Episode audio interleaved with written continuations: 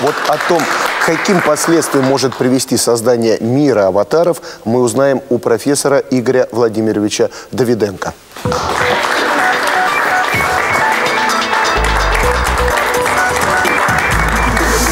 Здравствуйте, Игорь Владимирович. Проходите, пожалуйста.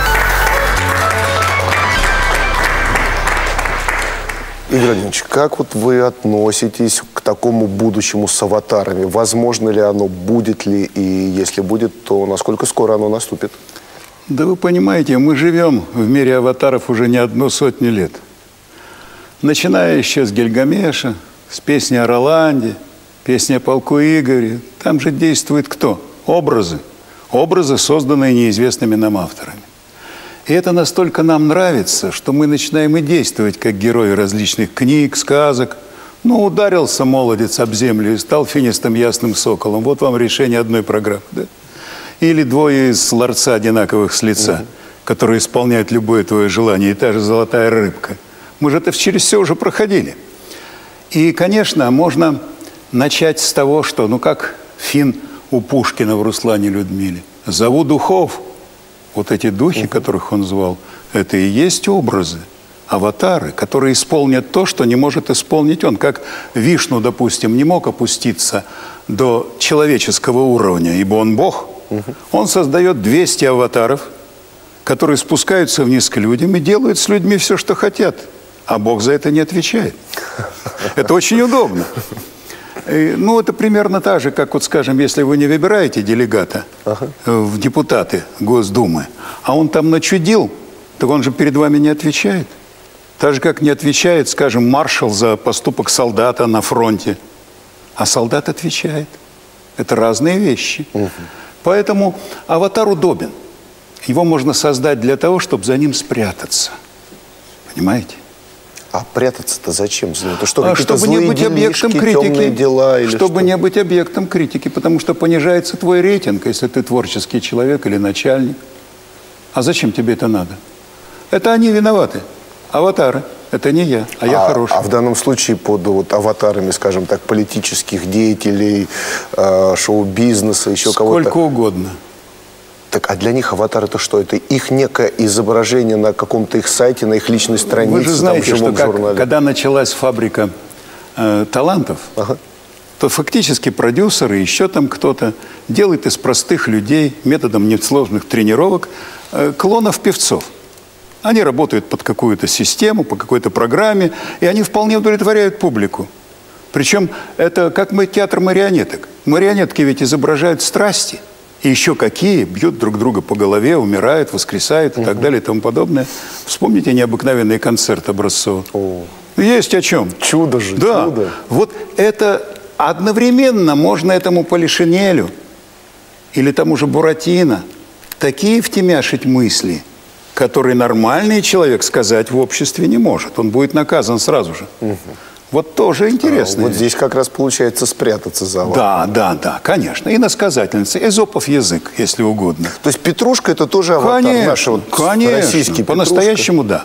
Но когда мы делаем электронную ипостась, мы же берем не автора как такового живого человека, а берем его произведение в основу.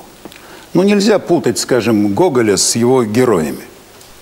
Он их не любил, многих героев. Он просто ненавидел и презирал. Он презирал Чичикова. Это понятно. И Хлестакова тоже. Но мы-то вольно-невольно подражаем кому-то, а думаем, что подражаем автору. Автор за это не отвечает. И даже по уголовному кодексу. Если вы автор фантастического произведения, то что бы вы там ни написали, вы не будете отвечать за своих героев. Поэтому я иногда пишу в своих произведениях фантастическое и закрываюсь от критики. Ага. Но я должен сказать, что аватары удобны. Они могут создавать мощные сообщества. Ну, вы знаете, когда-то была фантастическая идея, что живет существо, состоящее из массы мел мелких существ и действует как единое существо. Угу. А когда неприятные условия, оно распадается на мелочь, эта мелочь разбегается, и ну, как все. капельки ртути, и все, их нет. Ну, то же самое, как, скажем, в «Терминаторе» появление из жидкого твердое, это, конечно, способность того, кто создаст программу «Аватар». сделав его ну, простым библиотекарем или простым преподавателем, это одно. Это скучная, рутинная работа, она освободит человека от многих вещей.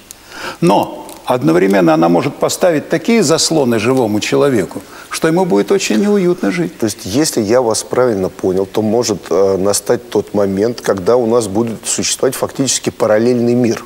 Параллельный мир аватаров э, в среде интернет. Он И уже существует. Уже существует. Да. То есть мы просто его не совсем замечаем или не совсем серьезно к этому относимся. Если выключатель будет оставаться в руках человека, все эти игры нам не повредят. Ну, это как кино про электронику. Ури, конечно. где у него кнопка. Конечно, конечно, конечно, да.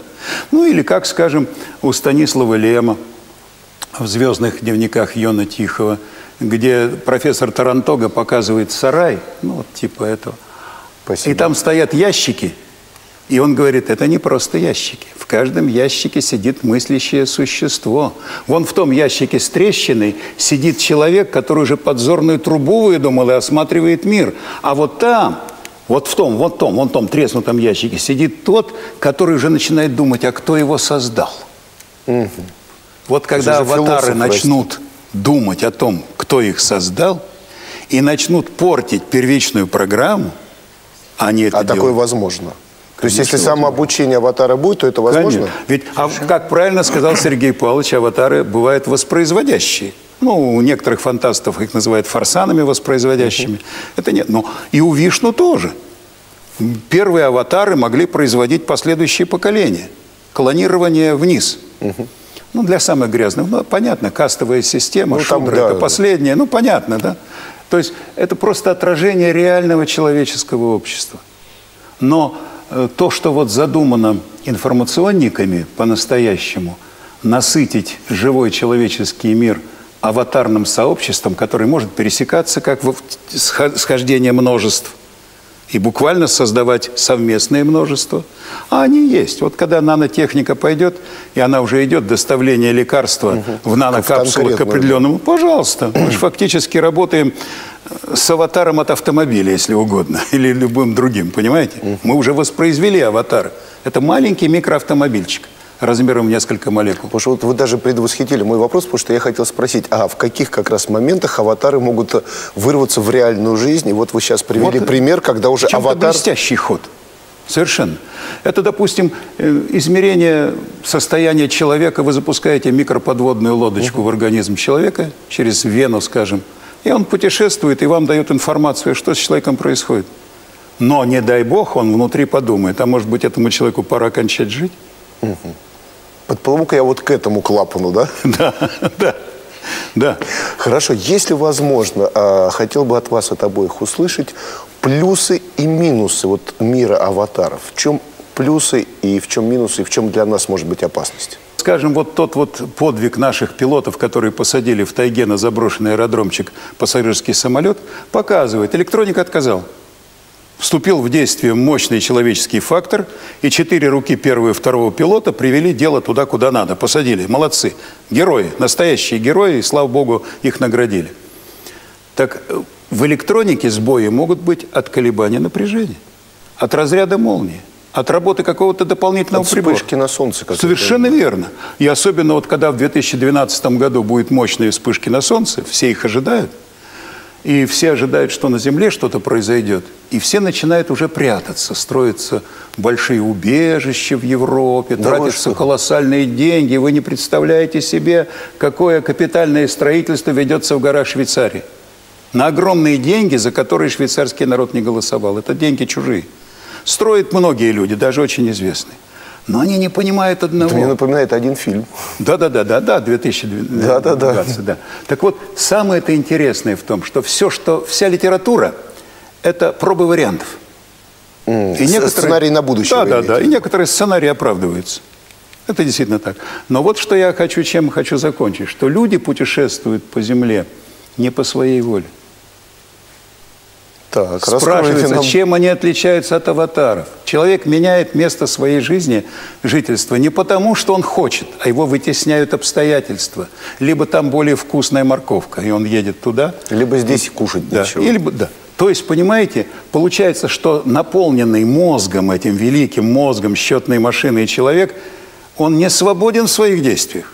невзирая на режимы, какие существуют на планете, на космическом корабле Земля, на котором давно пора запретить все войны, карать смертной казнью всех зачинщиков бунтов, невзирая на то, положительные или отрицательные. Надо сохранять корабль, как в подводной Как лодке. Не надо раскачивать лодку. Как в подводной лодке. Если нет единства в команде, все. В подводной лодке, если кто-то начинает что-то есть, то об этом знает весь экипаж сразу же, мгновенно. Такая система вентиляции. Иными словами, вот этот автономный космический корабль «Земля» с шестью с половинами миллиардами, думаете, кого? Экипажа, ошибаетесь, биологического груза. Мы такой же биологический груз, как все животные, как рыбы и так далее. и так Хорошо, далее. но аватар это не биологический груз. Они-то у нас не биологические создания. Правильно, но ориентируемся мы на биологические создания. Конечно, У иначе мы не иных нет. выживем. У нас иных нет. Но электронный мир, мир особый. Мы с вами смотрим телевизор. И вот сейчас создается очередная телевизионная программа. То, что мы смотрим дома, не является, честно говоря, реальностью. Вот когда, допустим, э, падали близнецы небоскребы в Америке, то, оказывается, мы видели спектакль, а не реальные события. Потому что они, во-первых, задерживались во времени, так, как надо было режиссеру и тому выпускателю. Даже когда вы смотрите футбольный матч, вы смотрите не футбольный матч, а постановку на тему, потому что задерживается событие так, как выгодно человеку. Хотя мы имеем дело с электронной копией события. Так в чем все-таки плюсы и минусы аватара? Плюс это в том, что он позволит человеку быстрее и правильнее научаться. Если в школе человека учит учитель, то есть человек, если в ВУЗе человека, студента, учит книга, все достижения, электронные, бумажные роли не играет, но учит не профессор, учит книга. Профессор только показывает пути достижения цели этой книги. То после этого, пост-high school, период возникает новая система. Человек начинает самообучаться, создавая вот эти вот новые электронные системы, если угодно. Это повышение уровня самого человека, избавление от рутинных действий, которые не нужны. Но стоит нам только вот сейчас перейти всем на голосовое управление компьютером, посмотрите, сколько освободится времени у человека.